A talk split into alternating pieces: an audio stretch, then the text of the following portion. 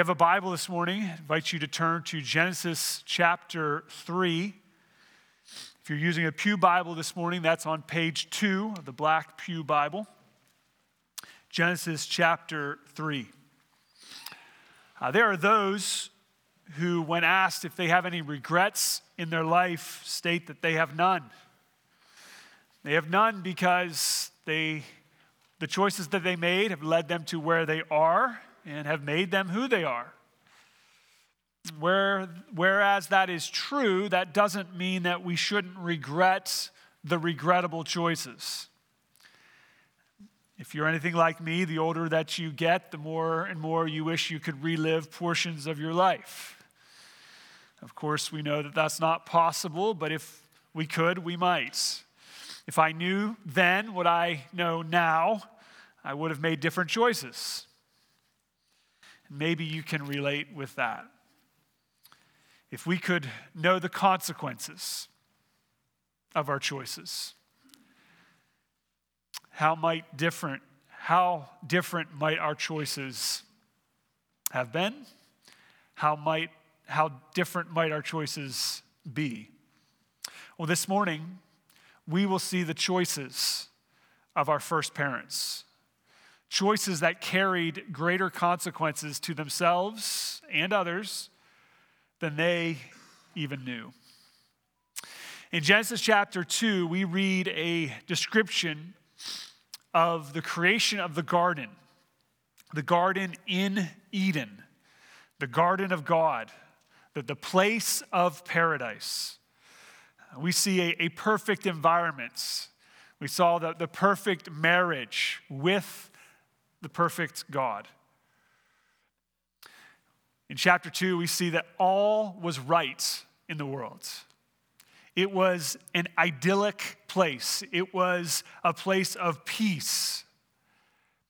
And yet, that peace or that shalom would not last. As we look at chapter 3, we, describe, we will see described what we commonly call the fall. That is, when mankind fell into sin and fell out of union with God. It was a terrible day, to put it mildly. The consequences of which you and I feel today. Even as we sit here this morning, we feel the consequences of the fall. Chapter 3 of Genesis describes for us why the world is the way it is, why the world isn't the way we wish it was, why the world isn't as it one day will be. And we see that it all began with temptation. Look at verse 1 of chapter 3. Now the serpent was more crafty than any other beast of the field that the Lord God had made.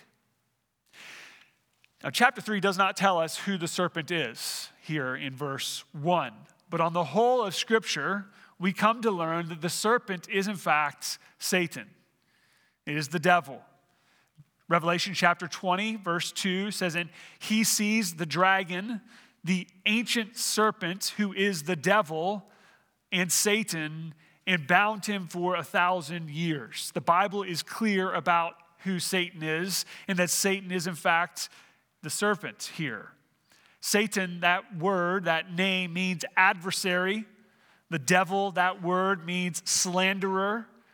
Throughout the, the, the, the, Bible, we learn much about Satan. We find out that he is a fallen angel.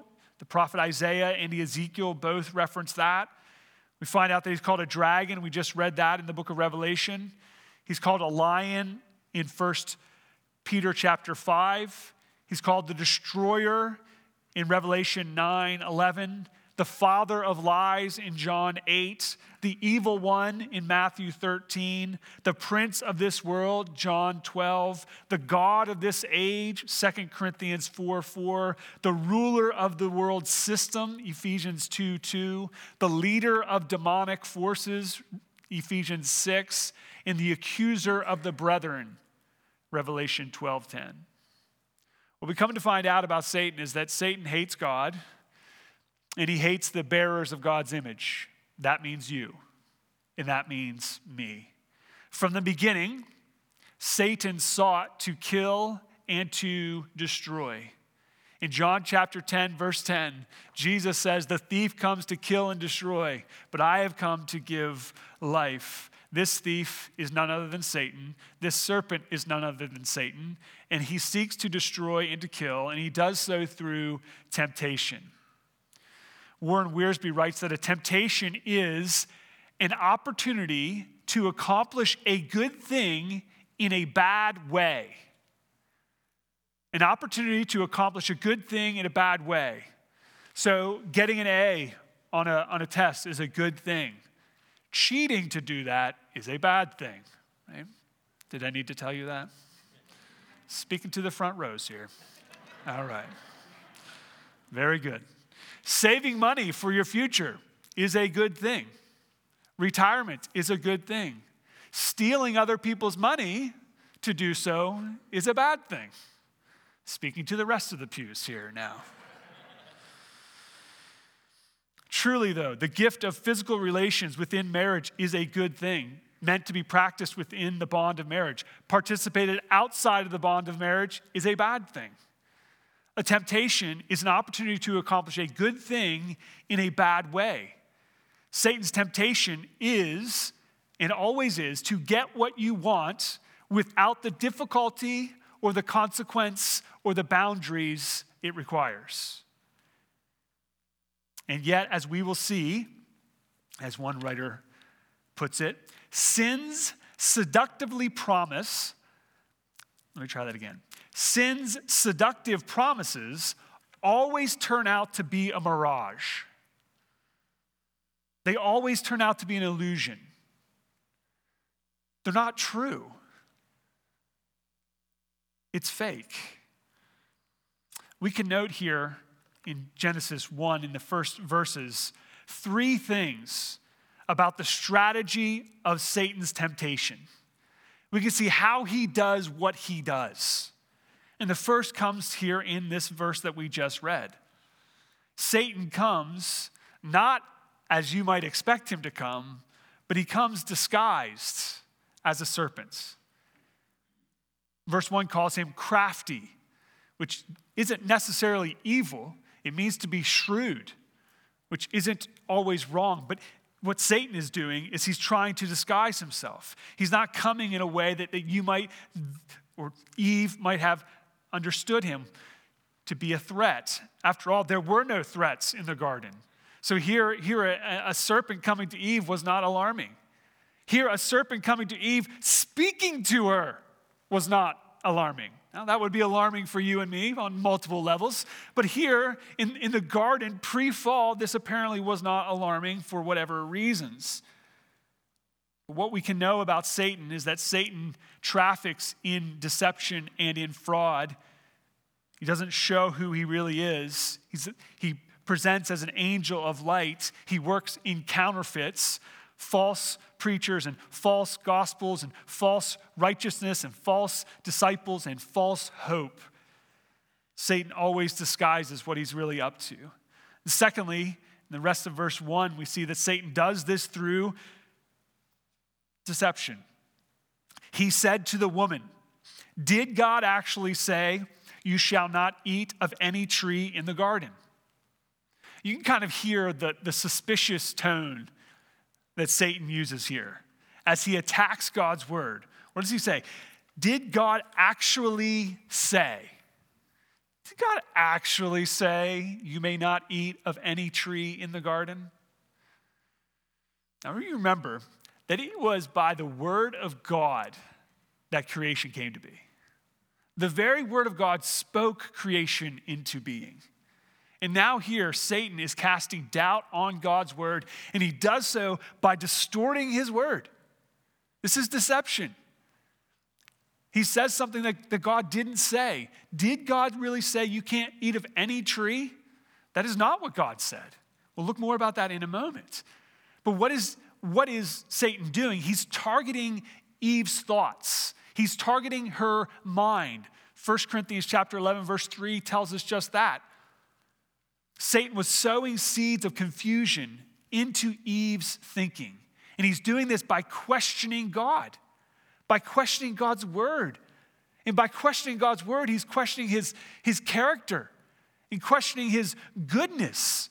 Satan, says Robert Johnston, Satan introduced the assumption that God's word is subject to our judgment. God's word is not subject to our judgments. We do not stand over God's word, God's word stands over us.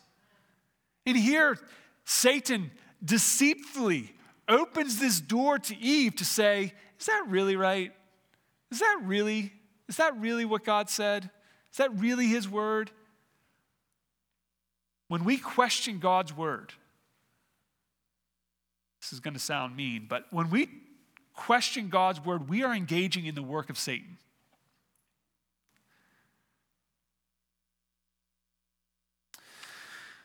Yet Eve was moved further along in the temptation as she responded. And she actually joined Satan here. As Satan revises God's words, now Eve does the same. Look at verse 2. And the woman said to the serpent, We may eat of the fruit of the trees in the garden. But God said, You shall not eat of the fruit of the tree that is in the midst of the garden, neither shall you touch it, lest you die. That's not what God said. That is not what God said. You have your Bible. Look at chapter 2, verses 16 and 17. And the Lord commanded the man, saying, You may surely eat of every tree in the garden, but of the tree of the knowledge of good and evil you shall not eat. For in that day, for in that day, for in the day that you eat of it, you shall surely die. Eve does three things here, three uh, lamentable, regrettable things. First, she omits the word every.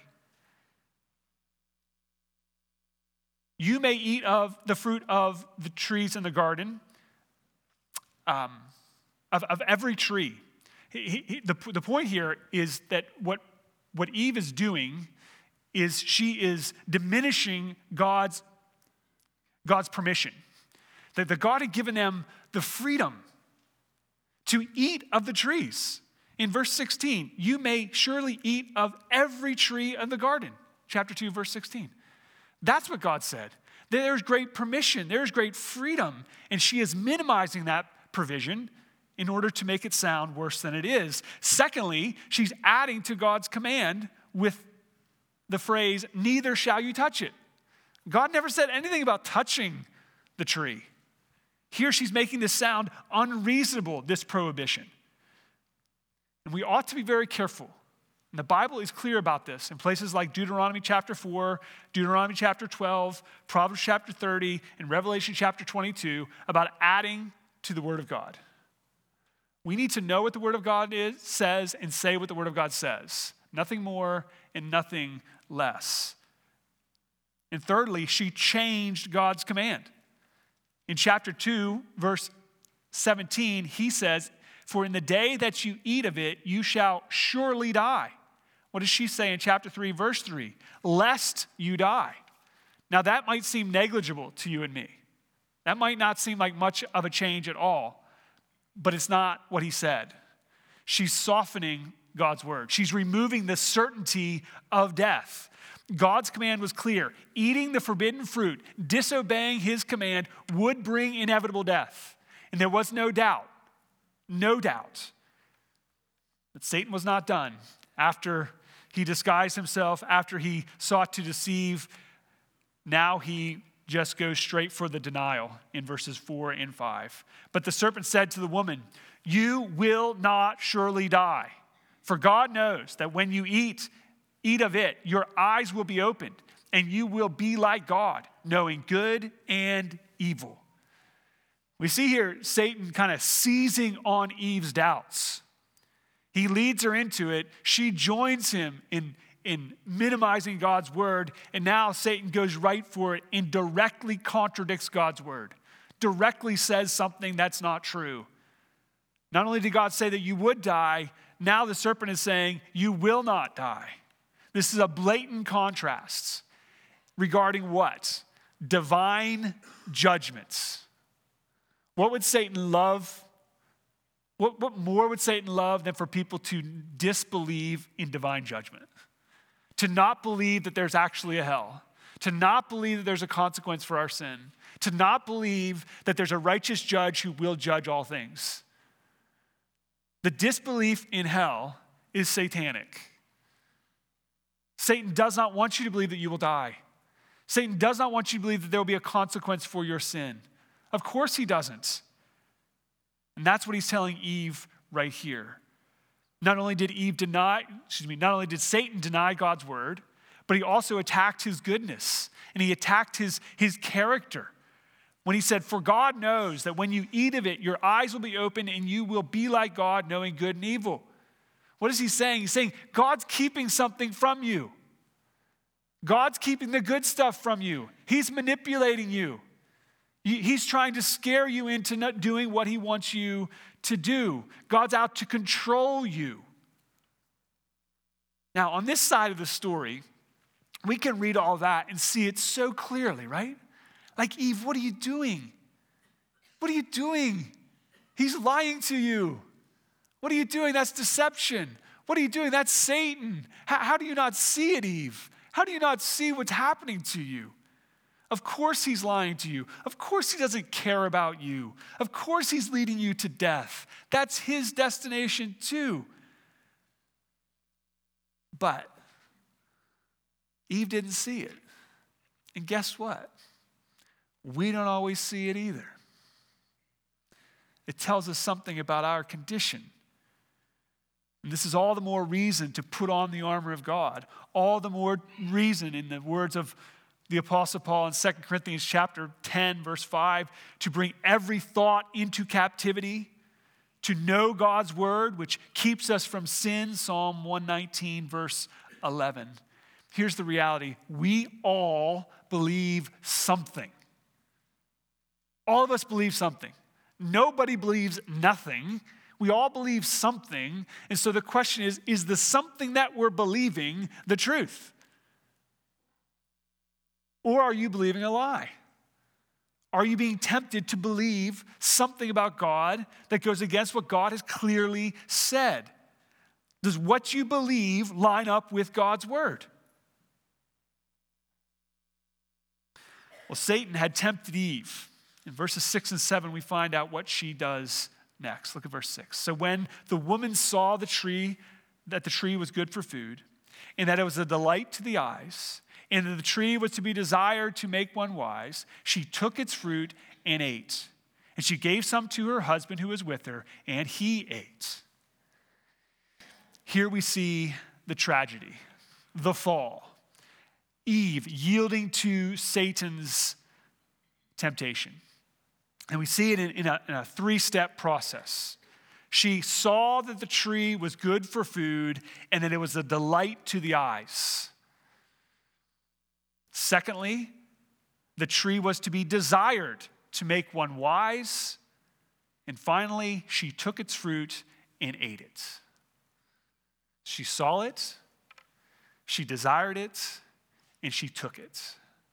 That's what yielding to temptation looks like seeing, desiring, and taking. She believed the lie.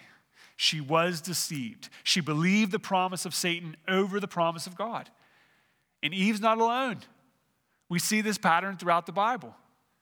In fact, a few books later, in the book of Joshua, there's a man named Achan. And if we were to look at chapter 7 of Joshua, we would see the same three things that he saw what he wanted, he desired it, and he took it. That's how temptation takes root in our life.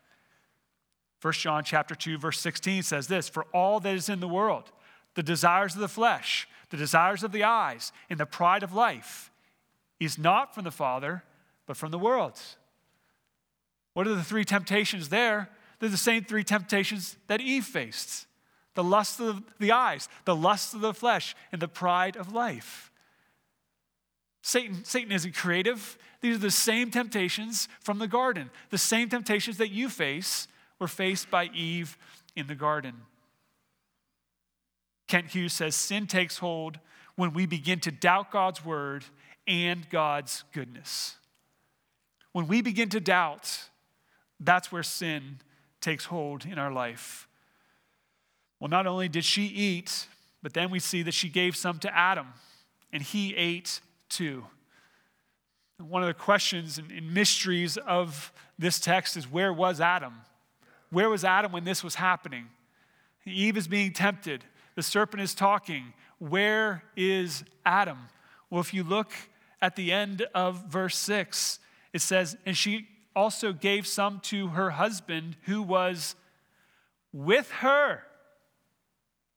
He was with her. Where was Adam? Adam was with her. Now, some might say, well, that's in verse 6. That doesn't mean he was with her in verses 1 through 5. Maybe he came after the temptation, he showed up, and she gave some to him. Fair enough. When Satan is addressing Eve, he uses the, the pronoun you. And the pronoun you there is plural. He was talking to both of them. It is right for us to believe that Adam was present as Eve was being tempted, and yet he was silent. He was passive. He went along with it. He let it happen. He was culpable for the whole thing. And not only did he just let it happen, but after seeing Eve eat and not die immediately, what did he do? He ate too. He joined her in the rebellion. Now, the Bible is clear that Eve was deceived. Adam was not deceived. Adam did what he did intentionally, willfully, and we find without hesitation, he went along with it. We ought to note here that the sin was not simply eating a piece of forbidden fruit. If that's all we get out of this, no, the sin was rebellion against God. The sin was the created saying to the creator, I'm going to do something different than you said. It's a distrust of God and His Word. It's ingratitude for God and His gifts. It's love for self over love for God. Well, as Adam ate, we find that their eyes were indeed open. Look at verse 7. Then the eyes of both were opened, and they knew that they were naked, and they sewed fig leaves together and made for themselves loincloths. Satan had told them, Your eyes will be open. It's a half truth. Their eyes were open, but they were open to their loss of innocence. And they saw what? They saw that they were naked. In chapter 2, verse 25, it says that Adam and Eve were naked and were not ashamed. Now, here we find that they are naked and ashamed. So ashamed that they try to clothe themselves. They try to hide themselves with fig leaves and making for themselves a loin cloth. In an attempt to cover their shame, they make for themselves these clothings. But we know that no covering, no covering can absolve our shame. Sin brings shame. You know it. I know it. We've experienced that shame, and as our guilty consciences accuse us, that is meant for us then to repent. The guilt we feel over our sin is meant to lead us to repentance. And our lack of repenting only sears our conscience so that we no longer feel any guilt. We feel no conviction. Warren Wiersbe writes when people are no longer ashamed of their sins, their character is gone. Sin not only brings shame, but leads to fear. As we continue into verses 8 through 13, we see this confrontation. Look at 8. And, and they heard the sound of the Lord God walking in the garden in the cool of the day. And the man and his wife hid themselves from the presence of the Lord among the trees in the garden here in chapter 3, we can see several of the, the effects of sin, the internal effects of sin. This perfect union with God has been broken, and in place of it comes shame and guilt, fear and hostility. we learn that sin separates. Sin breaks relationships. It breaks relationships with one another, and it breaks our relationship with God. It causes division. It destroys the desire for fellowship with God. In the place of freedom and union, now is fear and division. And we see this division as Adam and Eve do something, they hide from God. So God comes to them, and what do they do? They hide. The scripture says that God comes walking. Now, God is a spirit, God does not have legs. So, this is, this is an anthropomorphic um, way of saying he's with them. It's a way that you and I would understand it. It's using a human terminology for a spiritual reality or a spiritual thing, giving us a human idea. So he walked with them, he communed with them. Whatever that means, it means that he was with them. It describes the relationship that God had had with man, how they walked together. And so, as God comes to them, instead of walking with God, what do they? They hide from God. Sin not only separates, sin also makes us stupid. Right? We can't hide from the presence of God. You can't hide from the presence of God. You hide from people, you hide from church, you hide from your Bible. You can't hide from the presence of God. God sees all things. Ask Jonah about that. God sees all things. And God knows where they're at. The delusion of sin is to think that somehow we can hide from God. Well, Adam and Eve did not come to God. As God came to them, He came to seek them out. We find this about sin that no one seeks God.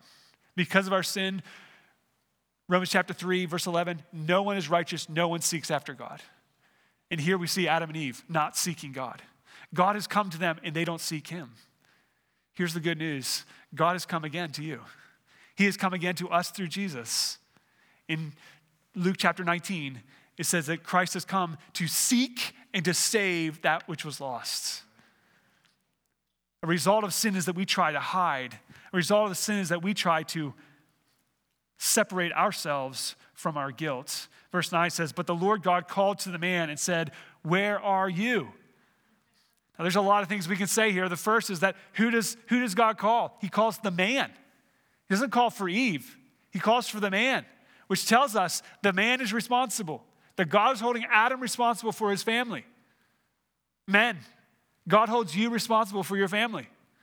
That is still true today. In the New Testament, the husband is the head of the wife, the head of the family. You have responsibility before God. God calls for Adam. Adam is responsible. Yes, Eve sinned. Yes, God will deal with Eve, but God is calling to Adam. The question is, where are you? God isn't, this isn't a mystery to God. God isn't unsure of where Adam and Eve are. This is a gentle, gracious invitation to repent. Come to me. Where are you? Where are you? This was a, a creature in rebellion, and God had every right in the world to, to righteously judge Adam and Eve in a moment. But that's not what God did. God, who we find out is, is slow to anger and abounding in steadfast love, gives grace. And He's giving grace here to Adam and Eve by calling for them to listen to Him, to come to Him. What we find here, as Adam and Eve have done this, is a, a reversal of God's created order. Right? We had God, man, woman, animals. That's the created order.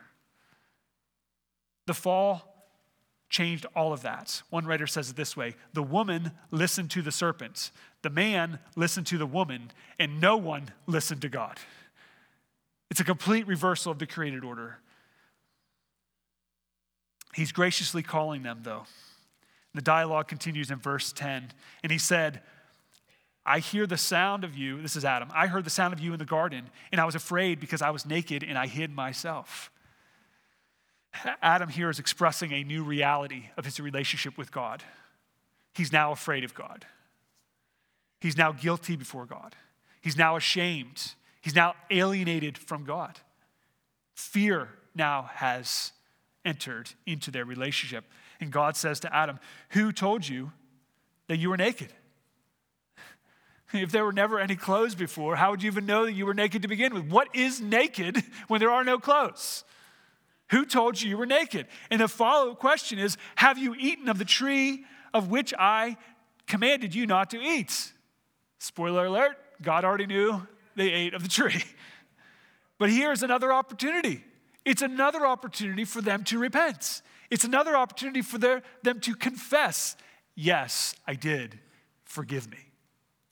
But instead, Adam and Eve further demonstrate how sin had already affected them, how it had already warped their mind, how it had already caused division between them and God and them and each other. And we see it in verses 12 and 13. And the man said to the woman, excuse me, the man said, The woman whom you gave to me to be with me, she gave me the fruit and I ate it.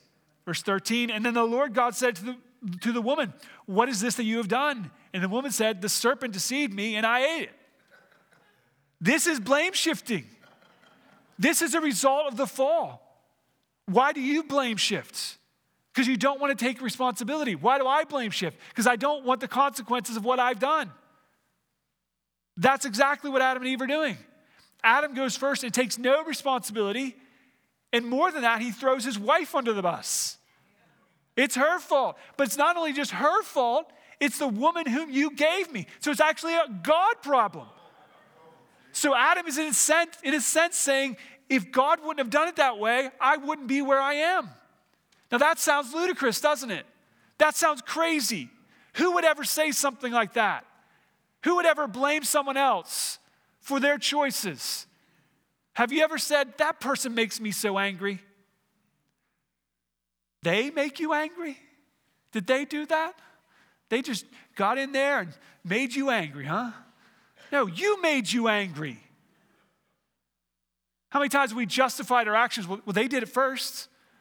When, when your siblings and fighting, right? And the brother hits the one brother, the other brother hits the back. Why'd you do that? He did it first, as though that's justification. That's a blame shift. It's shifting the blame from me to you. We do this with God also. As crazy it is to think that Adam said, It's your fault, God, how many times have you heard someone say, or even thought yourself, Well, this is the way I am? This is just my personality. This is how I was made. This is what I am. I didn't choose it, God just made me this way. Listen, God is not on the hook for your fallen condition. He's not. We, we don't get to blame God for our sins. We choose those sins. We choose. In our fallen condition, we cannot blame God. Those are excuses. They're futile and they're worthless and they're selfish. Turn your Bible to James chapter 1. James chapter 1, if you're the Pew Bible, that's page 1011. We need to go quick here. James chapter 1, verses 13 through 15 says this Let no one say when he is tempted, I'm being tempted by God. For God cannot be tempted with evil, and he himself tempts no one. But each person is tempted when he is lured and enticed by what? His own desire. Then, desire, when it has conceived and gives birth to sin, and sin, when it is fully grown, brings forth death. We don't get to blame anybody else for our sins. We are fully responsible for all our sins.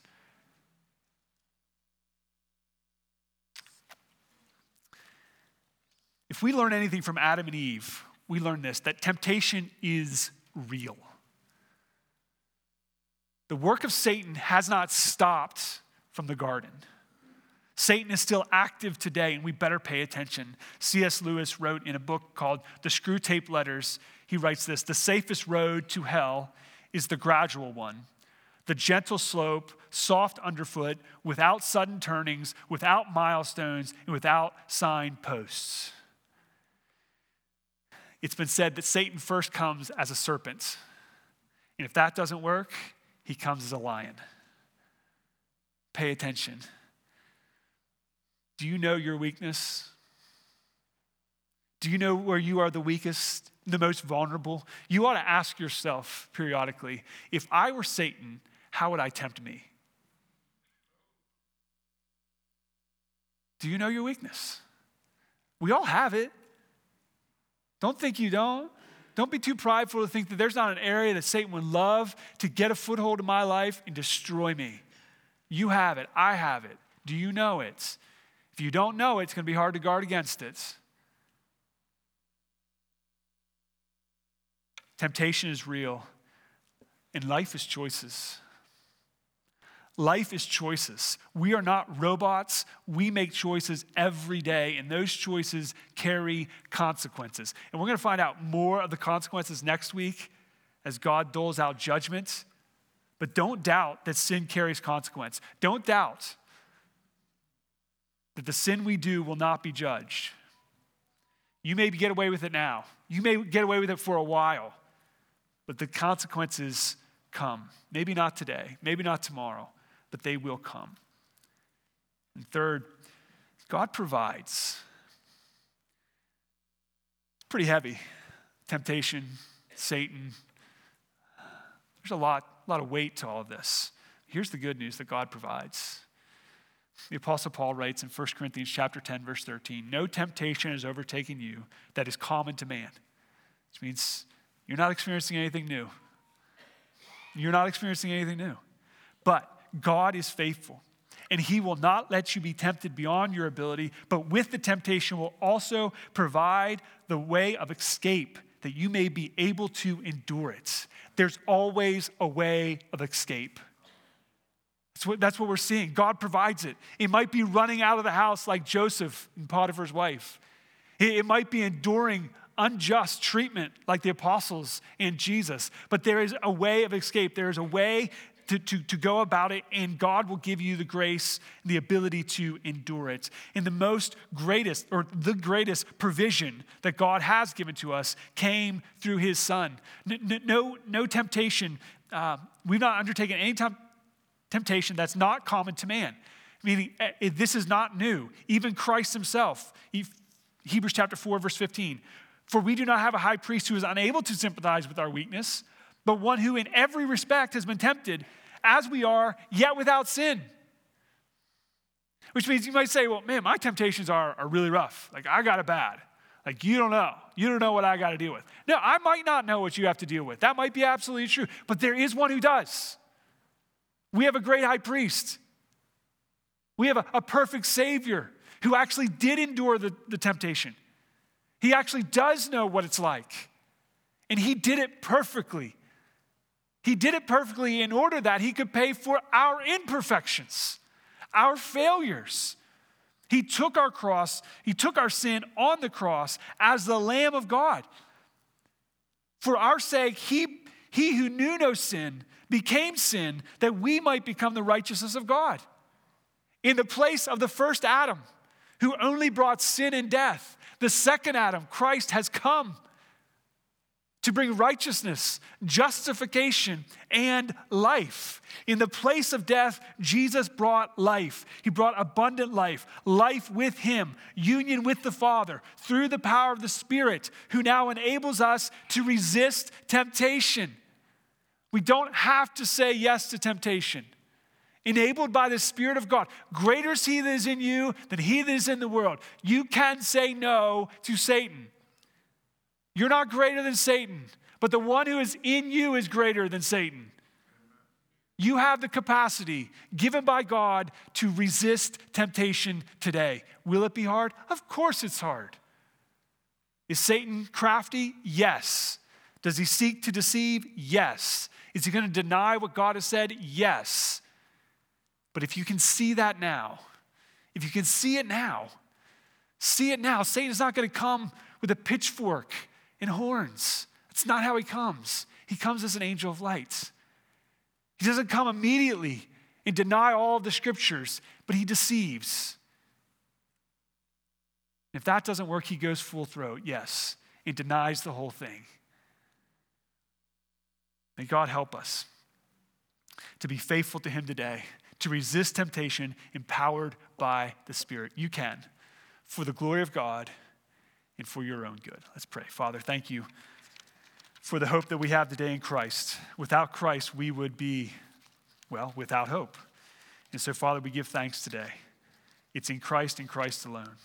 Without Him, we don't have salvation. Without Him, we don't have the Spirit. Without Him, we don't have the capacity to say no. We don't have the discernment to see spiritual things.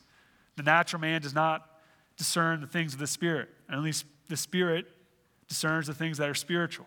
So, God, as we understand the spiritual battle that lies ahead of us today, would you give us eyes to see, eyes to, to understand?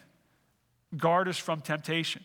Lead us not into, the, into temptation today. Give us discernment. Give us faith. Help us to put on the whole armor of God that we, be, we may be guarded against the tricks of the devil in order that we might walk faithfully, in order that we might honor you, be a testimony to you, that you would receive the glory in all things. Let me pray it now in Jesus' name. Amen.